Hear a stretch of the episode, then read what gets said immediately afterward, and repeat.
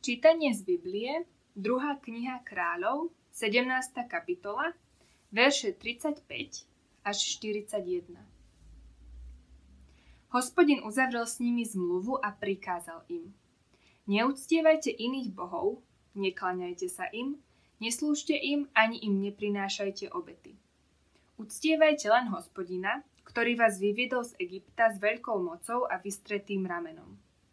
Jemu sa klaňajte a jemu obetujte. Dodržiavajte stále ustanovenia, právne predpisy, zákon a príkaz, ktoré pre vás napísal. Iných bohov však neúctievajte. Na zmluvu, čo som s vami uzavrel, nezabúdajte a iných bohov neúctievajte. Uctievajte radšej svojho Boha hospodina. On vás vyslobodí z moci všetkých vašich nepriateľov. Neposlúchli však ale sa správali podľa svojich pôvodných zvyklostí.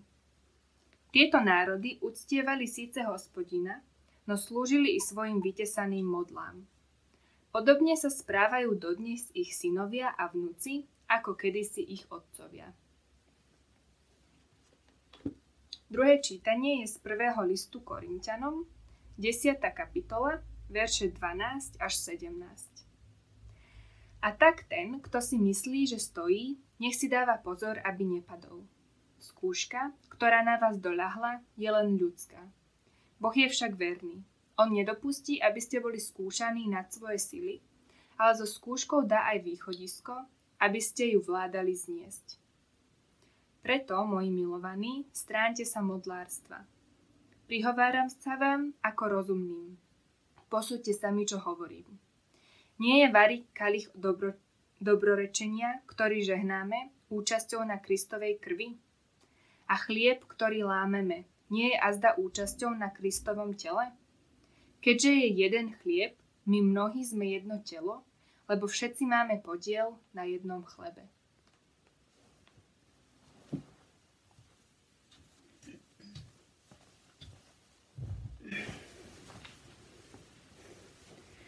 Dobrý deň.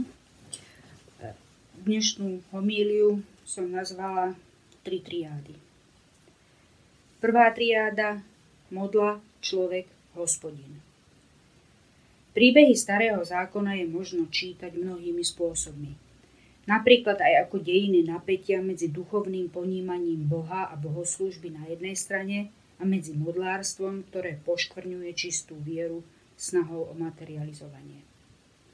Zo starej zmluvy prechádza to napätie do novej a dovolím si tvrdiť, že každý z nás pozná nejaký ten príbeh o modloslužobníctve nielen z kníh, ale aj z vlastného okolia, možno toho najbezprostrednejšieho, možno dokonca zo seba samého.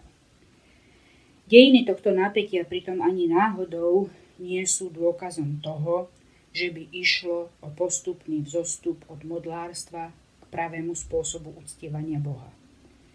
Naopak, v príbehu ľudstva je prítomný neustály zápas ozajstnej viery a lásky so všelijakými podvrhmi a lákavo vyzerajúcimi návrhmi, ku ktorým sa tak radi a opakovane upíname od najstarších čias až po dnes.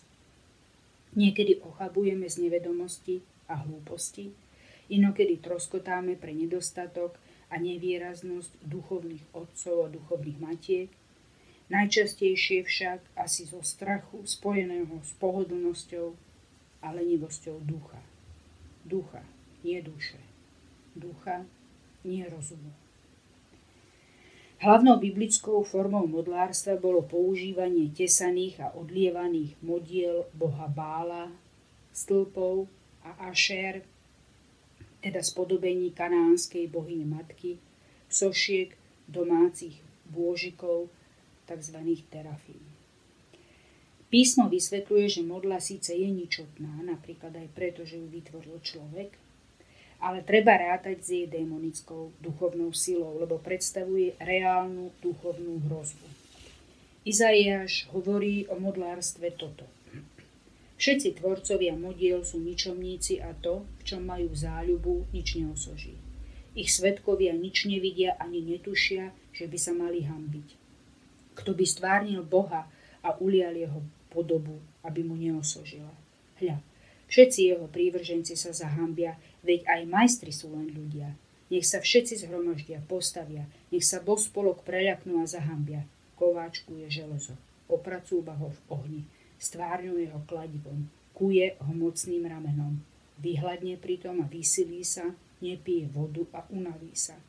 Tesár naťahuje šnúru, vymeriava drevo, vyznačuje obrysy, zakresľuje krúžidlom, až mu dá podobu muža, vznešeného človeka, aby mohol prebývať v chráme. Zotne si cédre, vezme si cyprus a dub, vyberie si spomedzi lesných stromov, zasadí borovicu, no vzrast jej dal dážď.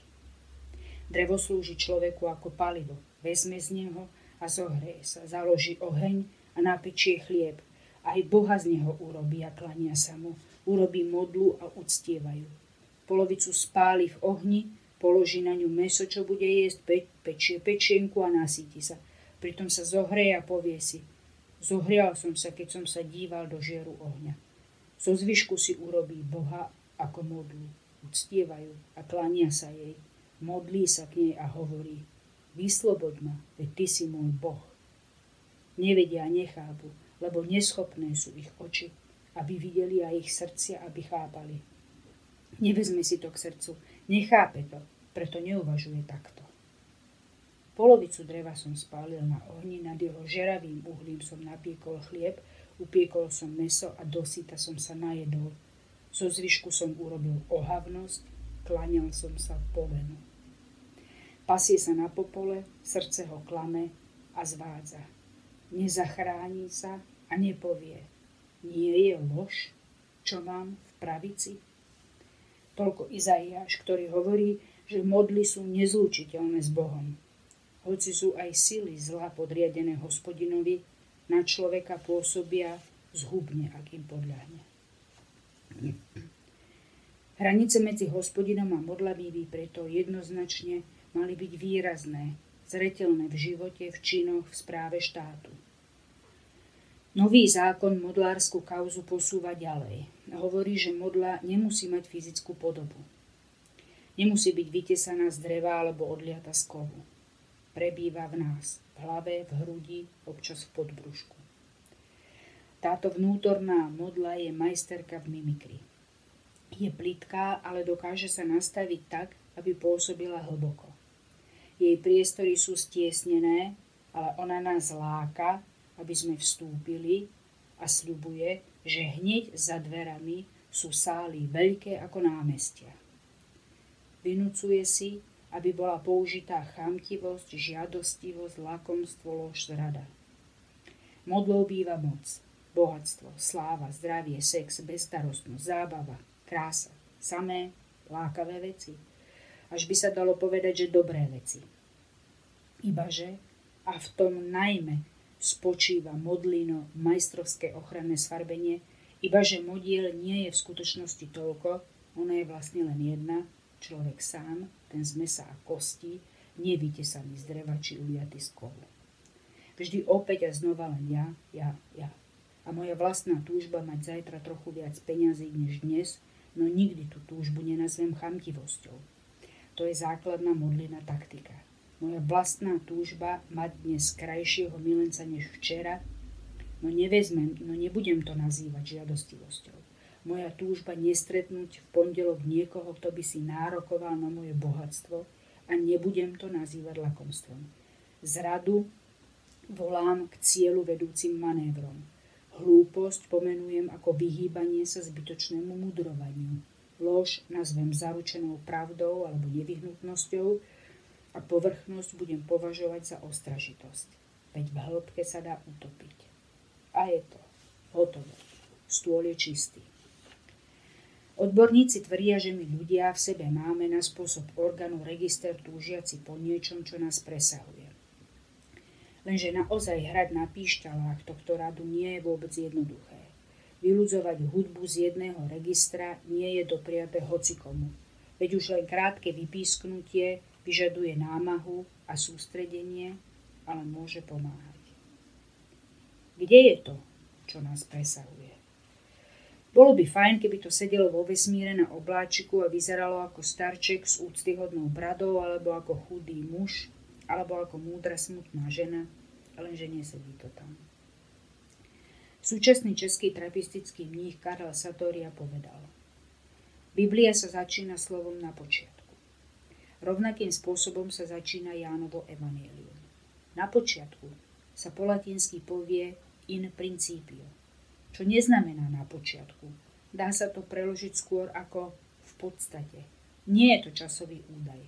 Pomohlo mi to lokalizovať Boha nie ako niekoho, kto bol prvý hýbateľ, ale ako toho, kto je môjim princípom. Ak sa niečo neriadi princípom, nemôže naplniť svoju základnú funkciu. Na obrázku by som to celkom detinsky si predstavovala ako rezňový trojobal. Uprostred je nič. Okolo sú v úlohe zrniečok múky, modly a modličky. Potom zväčša pomerne tekutý človek. Človek tekutý obrazne aj v zmysle Baumanovskom. A na vrchu zo spodu z boku všade strúhanka. Princíp Boh. Kristus. Múka to má pri príprave nedelného obeda jednoduché. Ľahko sa prilepí na vlhké mesko. Strúhanka je však odkázaná na pomoc vajíčka. Ak vajíčko nepokrie múku, strúhanka sa nebude mať o čo zachytiť. Ak vajíčko robotu odflákne a zamokrí múku medzerovito, strúhanka bude len kde tu a výsledkom bude nepodarok. Cez deravý pancier sa modličke a modly ľahko prestrčia. Dielo Božie je všade naokolo. Obklopuje nás, je štedré a ochotné milovať a pomáhať. Jeho úchvatnosť i jeho najväčšia slabina možno spočívajú v tom, že časť jeho všemohúcnosti a lásky je tak úzko spätá s človekom, že sa cez človeka vyjavuje. Druhá triáda. Svet, autor, divák. V umenovede Napríklad v literárnej či filmovej teórii sa používa termín umelecká reprezentácia. V súvislosti s ním sa napríklad skúma, ako autor predostrel reálny svet čitateľovi, čo zo skutočnosti prostredníctvom autora uviazlo v príjimateľovi. Hovorí sa tomu aj reprezentačná triáda. Realita je v nej daná, je aká je. Zmeny, alternatívy, stratégie sa uskutočňujú na úrovni ľudí, ako človek skutočnosť podá a ako iný človek to podanie spracuje. Možnosti je nespočetné množstvo, to umelci aj publikum dokazujú deň čo deň. Tento reprezentačný trojakt sa dá preniesť aj do iných vôd. Ak realitou bude hospodín, potom kresťan môže byť tým článkom, ktorý hospodinovo jestvovanie sprostredkúva ostatným ľuďom majú správy vysielané, moje správy vysielané do okolia, správy v podobe slov, ale najmä, najmä pretavené do činov, sprítomňujú iným Božiu skutočnosť. Vo mne by sa mal zakadliť Boh. Možno sa nám podarí vyslať dobrú správu, ktorú niekto naozaj aj ako dobrú príjme. No nemusí to nevyhnutne takto hladko prebehnúť. Minulý rok som pracovala na knižke Východopruský denník, ktorá vyšla vo vydavateľstve Artforum. Autorom bol grof Hans von Lendorf. Obsahom tá knižka bola denníkovou a spomienkovou formou popísané, tam boli turbulentné tam bolo turbulentné obdobie záveru druhej svetovej vojny a krátky čas po jej skončení. Von Lendorf bol antihitlerovec, pôsobil ako chirurg vo vtedajšom východnom Prusku. Od východu prišiel ruský front a začala sa pre vojnu taká typická hrôzostrašná odveta. Lendorfovi sa podarilo prežiť vďaka mnohým náhodám, ale aj vďaka obrovskej chuti žiť a vytrvalosti, ktoré boli napájané jeho hlbokou vierou v Boha. Napríklad, citát z knižky. Z počutia dnes každý človek vie, čo je tábor. Je to miesto, kam sa umiestňujú ľudia, o ktorých iní nejaký čas nechcú musieť premýšľať. Buď preto, že majú hlavu plnú iných záležitostí, alebo preto, že im je to premýšľanie nepríjemné. V tábore sa títo ľudia okamžite ocitnú v procese vyčerpávania síl. Ten síce nejako dokázateľne nesúvisí so zámermi toho, kto ich do tábora zavrel, ale vyhovuje mu, lebo ho zbaví ďalšieho premýšľania alebo aspoň zredukuje potrebu tohto premýšľania na minimum. V každom prípade je konečným výsledkom pobytu v tábore bytosť, nad ktorou človek pri najlepšom ohrnie nos. Voči takým ľuďom skutočne netreba cítiť žiadnu zodpovednosť. Bol to ťažko opísateľný pocit, byť takým človekom odloženým ad acta. A keby som nebol vedel, že Boh nezabúda na nikoho, asi by som bol zúfalý. Konec citátu. Mať toľkú vieru uprostred takého marazmu, uprostred krvi, znásilňovania, ruín, smrti a strelby, to na mňa ako čitateľku zapôsobilo. Požičala som knižku kolegovi z práce, páčila sa mu. Niečo mu však na nej dosť vadilo. Že autor dáva dosť okato najavo tú svoju afiliáciu k Bohu. Čo jednému vyhovovalo, druhému prekážalo. To je v poriadku. Svet má byť pestrý, nič proti tomu nemám. Je slobodnou voľbou diváka, čitateľa, ako príjme autorovú interpretáciu reality. Životným princípom existencie hlavného hrdinu i autora východopruského denníka bol Boh. Bez toho princípu by bol iným človekom, iným hrdinom. Možno by všetko, čo sa okolo neho dialo, zvládal ľahšie. Možno by to nezvládol. Nik z nás nevie. Myslím, že môj kolega čítal o dosť inú knihu než ja, hoci písmená v nich aj ich poradie boli tie isté. Keď sa časy vylepšia a budem sa dať komunikovať tvárou v tvár, plánujem sa o tom s kolegom rozprávať. Trošku sa obávam, či v jeho očiach nebudem vyzerať ako modlo služobníčka. Nie v zmysle biblickom, v zmysle, nazvem to skratkovito, rozumného pragmatizmu. Myslím, že nenájdeme spoločnú reč, ale aspoň sa lepšie spoznáme. Už teraz má ten možný budúci rozhovor, keď bude musieť brániť svoju bojovú líniu, núti pýtať sa, či nemá Boh niekedy v našich životoch iba úlohu akejsi peknej a dobrej modly, takej vreckovej, Vždy ju vytiahnem, keď sa niečo nedarí, keď niečo pochybné vyparatím, keď je niekto ohrozený. Pýtam sa sama seba, aký je rozdiel medzi obracaním sa k modle a prijatím Boha ako princípu. Dokážem odzrkadľovať ten rozdiel? Dokážem ho odzrkadľovať aspoň pre seba alebo aj pre iných? Celé to má zdá sa mi jednu podmienku. Nesmiem oddeliť Boha od života, lebo sa oddelím od princípu. Dielo Bože je všade naokolo. Obklopuje nás, je štedré a ochotné milovať a pomáhať. Jeho úchvatnosť i jeho najväčšia slabina možno spočívajú v tom, že časť jeho všemohúcnosti a lásky je tak úzko spätá s človekom, cez človeka sa vyjavuje. Tretia triáda, telo, duša, duch. V Biblii sa na niekoľkých miestach píše o tom, že človek je z troch súčastí zložený. Z tela, z duše a z ducha napríklad v prvom liste Tesaloničanom. Napomíname vás však, bratia, usmerňujte neporiadných, posmelujte malomyselných, ujímajte sa slabých, voči všetkým buďte trpezliví. Hľadte, aby sa nikto nikomu neodplácal zlým za zlé, ale vždy sa usilujte o dobro medzi sebou i voči všetkým. Ústavične sa radujte, neprestajne sa modlite. Za všetko vzdávajte vďaky, lebo to je Božia vôľa v Kristovi Ježišovi. Ducha neuhášajte, proroctvami nepohrdajte, ale všetko skúmajte, dobrého sa držte. Chránte sa zla akejkoľvek podobe. A sám Boh pokoja nech vás celých posvetí a pri príchode nášho Ježiša Krista nech vášho ducha zachová neporušeného a dušu i telo bez úhony. Verný je ten, ktorý vás povoláva, on to aj urobí. Telo je z tej triady najjasnejšie, lebo je vo veľkej miere hmatateľné a rozpoznané. Meso, kosti, koža, vlasy, vnútornosti, nervové spojenia. Aj v najprimitívnejšom prevedení úžasné súkolie. O najvyšších živočíchoch a človeku ani nehovoriac. Telo vždy znovu a znovu iné, neopakovateľné, jedinečné. A nemám na mysli iba otlačky prstov.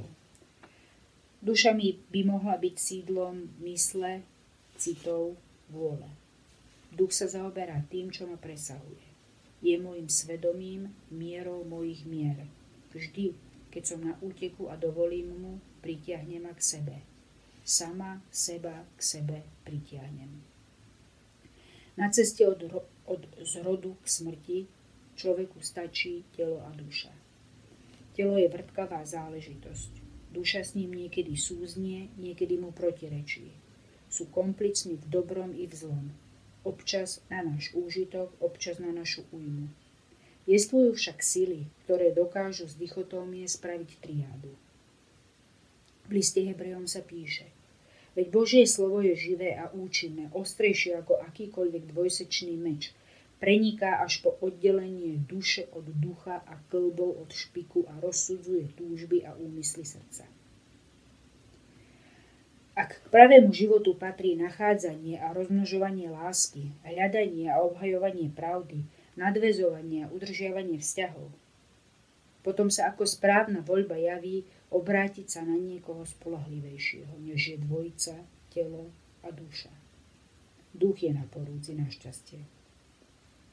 Ale ako je napísané, ani oko nevidelo, ani ucho nepočulo, a čo ani do ľudského srdca nevstúpilo, to pripravil Boh tým, čo ho milujú. Nám to však Boh zjavil skrze ducha, lebo duch skúma všetko, aj Božie hlbiny. Veď kto z ľudí vie, čo je v človeku, ak nie duch človeka, ktorý je v ňom? Tak ani Božie veci nepozná nikto, len Boží duch. My sme však neprijali ducha sveta, ale ducha, ktorý je z Boha, aby sme poznali, čo nám Boh daroval. O tom aj hovoríme, nie však naučenými slovami ľudskej múdrosti, ale tými slovami, ktoré učí duch. A tak duchovné veci vysvetľujeme duchovne. Telesný človek nepríjima veci Božieho ducha. Sú mu totiž bláznovstvom a nemôže ich poznať, pretože sa posudzujú duchovne. To bolo z prvého listu Korinským. Duch. Ten princíp najspolahlivejšie rozoznáva pravdu a lásku. Duch je pevným podložím na stavbu domu. Je mi vždy znovu a znovu ponúkaný.